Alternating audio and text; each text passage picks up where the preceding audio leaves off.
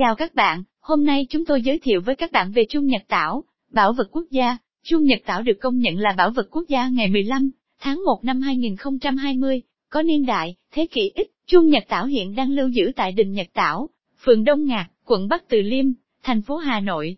Đây là quả chuông được tìm thấy ở văn chỉ thôn Nhật Tảo, xã Đông Ngạc, huyện Từ Liêm, Hà Nội.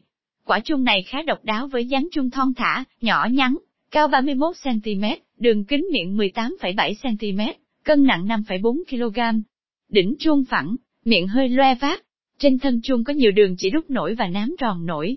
Giữa thân chuông có 5 đường chỉ ngang chia thân chuông làm hai phần.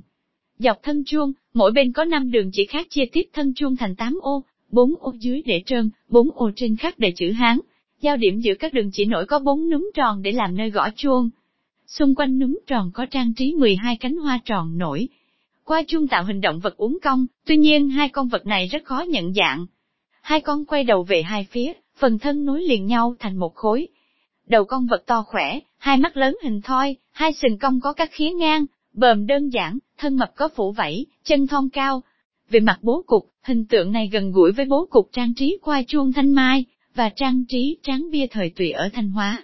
Đây là hiện vật đầu tiên và duy nhất được biết, cho đến nay thể hiện mối quan hệ song hành giữa đạo giáo và Phật giáo, làm cơ sở cho việc hình thành tư tưởng đạo, Phật Nho cùng đồng hành trong đời sống tâm linh của người Việt thời Lý, Trần.